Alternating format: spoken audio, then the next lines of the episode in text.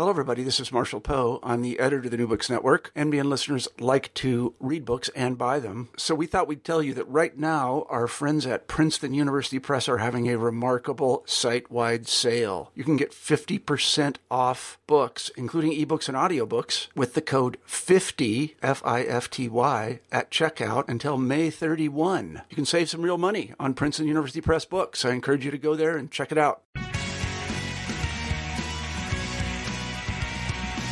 Welcome back to the New Books in Political Science podcast. Uh, my name is Heath Brown, and uh, this week I have the chance to talk to a good friend and colleague, the author of White Working Class Voices Multiculturalism, Community Building, and Change. The book is published by Policy Press, and the author is Harris Beider. Harris, how are you today? I'm so pleased to be here, Heath, and Yeah. talking to, with you.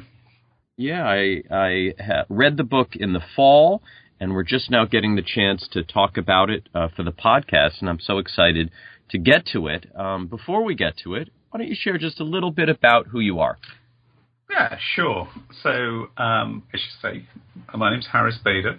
Um, visiting professor in the School of International and Public Affairs at Columbia University, and have been there teaching on comparative race and politics and global perspectives of migration for the last three years. And uh, I'm also professor in community cohesion at the Centre for Trust, Peace and Social Relations at Coventry University in England. So a dual personality. Yeah, and and a and a broad, such an interesting research agenda, um, including this book that came out in 2015 by Policy Press. Your book is important for so many reasons, but it's important because it was written before Brexit and before Trumpism. Um, and and while you may not have predicted either, um, I think we can learn so much about the roots of each of these phenomena from your book. Um, so so so that's sort of the background. I'd like to come to that in just a little bit. Um, but before that, let's talk about the actual book that you've written. Um, much of this book is a, is a meditation on the meaning of class. In the in the British context, what does class mean, and why is it so important to understand? Perhaps the second part of your question is easier than the first part, Heath, because Mhm. class is one of those issues and concepts that is so contestable and so difficult to pin down, but it's played such an important role in British cultural life. So if you go back way a hundred years and looked at the way that um, government defined class uh, after the post-war, post-First World War period, um, it was based on your occupation. So that was at a time when people left school, went to work, stayed in the same job throughout their lives, and uh, retired. So there's a strong stratification between upper class, middle class, working class. Now, working class were people in skilled and unskilled jobs. They're typically working in primary industries like shipbuilding, coal mining, steel, working in factories, uh, insecure work, low paid, low skilled, and they were seen as working class. Middle class were uh, viewed as uh, almost like administrators and clerical staff and middle managers, uh, not working in factories. And the upper class were typically viewed as uh, people with uh, inherited money and wealth uh, who uh, didn't have to work necessarily, uh, but if they were working, they were lawyers and doctors. So people knew their sense of place in terms of class. Uh, it was occupationally based. And of course, over the last hundred years or so in the UK, it's become much more difficult to pin down what class actually means because society has changed and the economy has changed and uh, class has moved and shifted from less about your occupation and economics and more about your your your cultural affiliation. So it's gone from a some would argue from a Marxist perspective to uh, a Bourdieuian perspective uh, around class, and and that that makes it very very messy and difficult, I think, to supply a meaning. Now, as you're just sort of alluding to, um, the decline of industrial Britain, in many ways, it feels like it's been uh, dramatized uh, more often than in the United States, even if very similar things were going on. Now, uh, with that said, uh, and, and, even though you feel like maybe you've seen this story told, um, you know, even in the movies, um, I wonder if you'd describe a bit more about how the changing socio-political landscape over the last several decades has shifted political parties and also allegiances in Britain, I- including the rise of New Labour mm. and also the UKIP party. Well, it, it, it's terribly, terribly interesting. In the 1950s, uh, the majority of people in the workforce in the UK were members of trade unions, and uh, the, the large majority. And now it's the minority of workers are in trade unions. In the 1950s and 60s, the Labour Party was seen as a party of the working class, um, representing the interests of workers, of trade unionists, and uh, advocating on their behalf. You know, from the last 50, 60 years, that's changed. You, you mentioned New Labour, and I think the interesting thing for me is that the, there's several things that were happening at the same time. Changes in the economy, the decline of manufacturing industry, the shedding of jobs in coal mining, in steel, in shipbuilding. Uh, but alongside that, the growing professionalization of of people, more people going into uh, college, university, as we say say here in the UK, uh, a wider set of qualifications, the role of women in the workplace. Women were uh, seen as an essential part of, of the workforce. Uh, so the shifts and changes that have happened over the last 50 or 60 years has uh, has impacted on our view of class. Now, you speak you speak about politics, and of course, uh, the decline of old Labour to new Labour, uh, the move to the centre ground, the embrace, if you will, of the market, and the rejection, if you will, of the state. Um, under Tony Blair, and, uh, was terribly successful in terms of electoral politics. I mean, let's not forget that Tony Blair, uh, from 1997 general election, won three general elections uh, in a row, and was seen as the dominant politician of his generation. So, the New Labour project, to some, would be seen as being very successful, but it did it. Uh, it succeeded, some would argue, uh, on the basis of rejecting its roots within the working class. And of course, if parties move to the centre ground, you know as well as me, it opens up a, a, a flank for uh, other parties uh, to come in. And I think essentially that's what's happened is UKIP and other far right parties have uh, occupied the ground or tried to occupy the ground that the Labour Party has vacated. And they're appealing on issues on immigration, on uh, trust, on authenticity, um, that Labour has found it very, very difficult to keep pace. So, in fact, far right parties in the UK, uh, their, their slogan uh, at some elections in the immediate past is vote for us, vote for us, we're the Labour Party that your grandparents used to vote for. So I think that's a very telling phrase in terms of uh, how politically classes become very fragmented and uh, people's allegiances have shifted from the 1950s to where we are now. Now, your method here is is really interesting um, because this isn't just a book of of political history telling. Um, how did you do this research? And and in, in explaining that, was it easy to collect data on the white working class?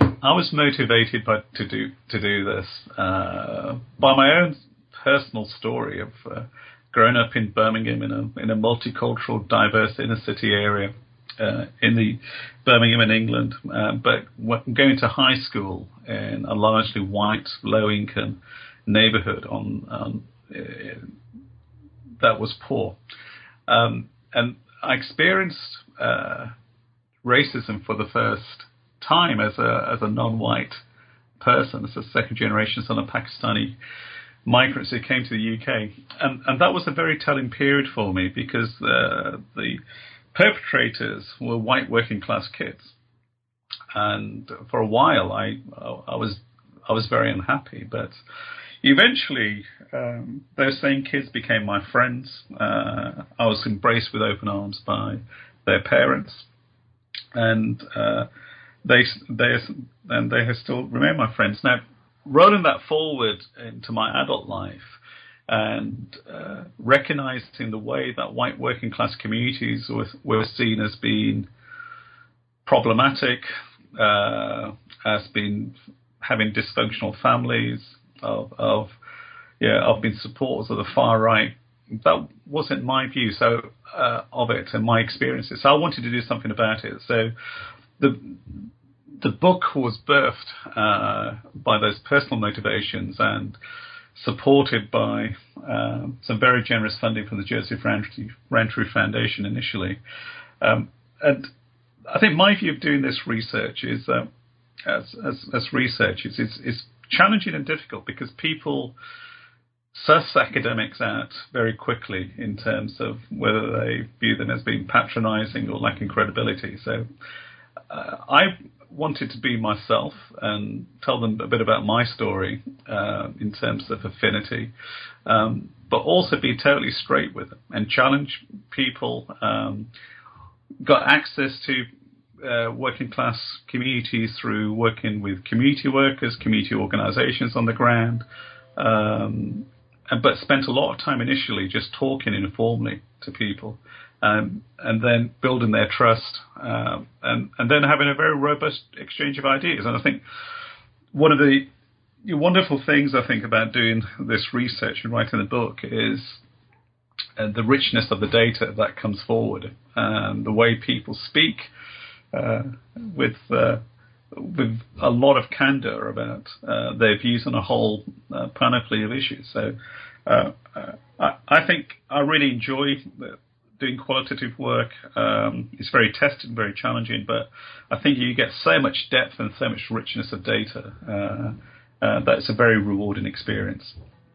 And and what did this approach allow you to conclude about specifically about issues of race and multiculturalism? Because this this up close the the, the interviews and the, the very first hand accounts that you're able to collect in the book, it seems allows you a different perspective on this. But but but where where do you end up on on the issues of race and multiculturalism related to the white working class? Well, here's the thing, Heath, because um, I think both in the uh, both in the states and in the UK, uh, our traditional view of white working class people is that they are uh, they are problematic, they are racist, they uh, reject multiculturalism, they blame multiculturalism and immigration for their current economic and social situation. And that's been received wisdom, and it's been portrayed uh, in the newspapers, in in uh, within the academic community, uh, and also through uh, television and, and radio. Now, I was always very skeptical of that because of the experiences I had growing up uh, in in Birmingham. Um, and what we found out is that there is a bandwidth of different views within the white working class community that has not been given credence or credit for. So, yeah, white there's views were very progressive on multiculturalism, on issues around race. People spoke personally about having diverse families, of uh, being supporting anti-racist initiatives within the local communities. Um, uh, so the view that we traditionally have around white working class communities on race and multiculturalism, I think, uh, uh, was challenged, um, and I'm pleased about that because uh, that was certainly uh, my view for a, a, long time, and it's important that data bears that out. Now, am I saying that white working class, every white working class person is a most supreme anti-racist? No, I'm not saying that at all. So some of the views when people read the book, uh, people will say, well, how can you say that this is bandwidth because people are saying some using very racialized language. Now, they do use racialized language, but alongside that, there were lots of people who uh, took a, a, a, very different perspective. And so I think it's important to redress the balance, and I, I hopefully the book will uh, go some way in doing that. Now, given this more nuanced um, uh, description uh, that comes out of your research, you, you do this. Re- the book is came out in 2015. You you did the work prior to that, I imagine in 2013 and 2014. Based on that, um, how did that shape uh, your anticipation of the politics behind the Brexit vote? Um, did this mm. allow you to to have a um, uh, the expectations of what was ultimately to come, or did did this make you more skeptical of, of what was to come? So place this into that context. well, I mean, I w- I don't want to be seen as an oracle for the mm-hmm. But, but I, I really did think several things. Firstly, I think I thought there was a huge disconnect between white working class communities and the political class. Uh, it was much deeper uh, than uh, I think many people, pollsters or academics, researchers viewed that. So there's a depth of disconnection. There's a certainly white working class communities felt they weren't represented by any political mainstream political party, and they were fed up with the continuing perilous plight, economic plight that they have, and the fragility of employment. Now, putting that forward uh, in terms of Brexit, you have a very disconnected group of voters. Uh, you have a very unpopular political class, and uh, you have deep mistrust in the institutions of the state. To me, it wasn't a huge surprise uh, that people voted for Brexit on that basis. Um, I think Brexit came, there was a perfect storm, as I've alluded to, uh, in terms of the way people felt. And the narrative that stemmed from Brexit, and there's lots of different views of why it happened and who voted and so on and so forth. But essentially, people punished the political class and the establishment through Brexit. Uh, many people voted against their economic interests, but politically and culturally, they took a rational choice that they were fed up with their position and they wanted to send out a clear message to their political representatives that something had to change. And of course, we're living now with the consequences of, of that. Yeah, not not just uh, in the UK. Mm. Um, your interests um, have have uh, extended, and and not to put you on the spot, but you have a new project that I know a little bit about, and I don't want to give uh, uh, have you give away all of the uh, the spoil your next book, but but would you give us just a little preview of of of how this book that's already out, White Working Class Voices, yeah. connects to the, the current project that you're working on. Oh, oh, absolutely. Um, so this project that uh, we started uh, last year is funded by Open Society Foundation, US programs. It's called The Other America, and white working class uh, views on belonging, change, identity, and immigration. So a five city project interviewing 350 people across those five cities, including 225 people uh, in focus groups. So using similar types of methodology. Now, the fascinating thing about this project, which concludes in June 2017, is that it straddles the presidential election uh, in 2016. And again, we've completed 295 interviews out of 350. Uh, most of these, most of those were took place before the presidential uh, election in November 2016, and again, very similar issues emerged: disconnection, despair, Uh, people were hurting economically. They were hurting culturally in terms of the impact of immigration. But again, a, vi- a wide variety of views in terms of issues around race and multiculturalism, difference and diversity.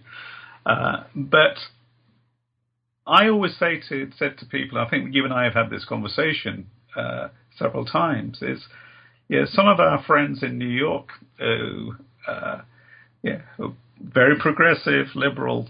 They they said to me that Clinton was was going to win by ten points in the presidential election, and I kept on saying to him, "Well, I think it's going to be much closer than this because I've been out speaking to people on the ground, speaking to them, speaking to them for one and a half hours rather than the five minutes that survey companies do, and I think there's a there's a huge well of support." Uh, uh, for the type of issues that Trump was putting forward. And lo and behold, as we all know uh, from that long night in November, that uh, uh, Clinton was defeated electoral college and, and, and Trump won. And the types of issues that Trump put forward keyed directly into some of the themes that um, the new project uh, has uncovered. So it's been absolutely fascinating. Uh, it's been an incredible privilege doing this current project as well. Um, and uh, hopefully, some of the data and analysis that will come out in June and in, in my next book, uh, which is due to be published in back in the 2018, uh, early 2019, uh, will will add to the body of work that I and lots of other very good people have uh, have generated over the last three to five years. Yeah, well, you must promise to come back with the with the forthcoming book, and until then, White Working Class Voices: Multiculturalism, Community Building, and Change is available. Uh, the book is published by Policy Press. You've been hearing from Harris Beider. Harris, thank you so much for your time today. This has been so wonderful, Heath. Thank you so much.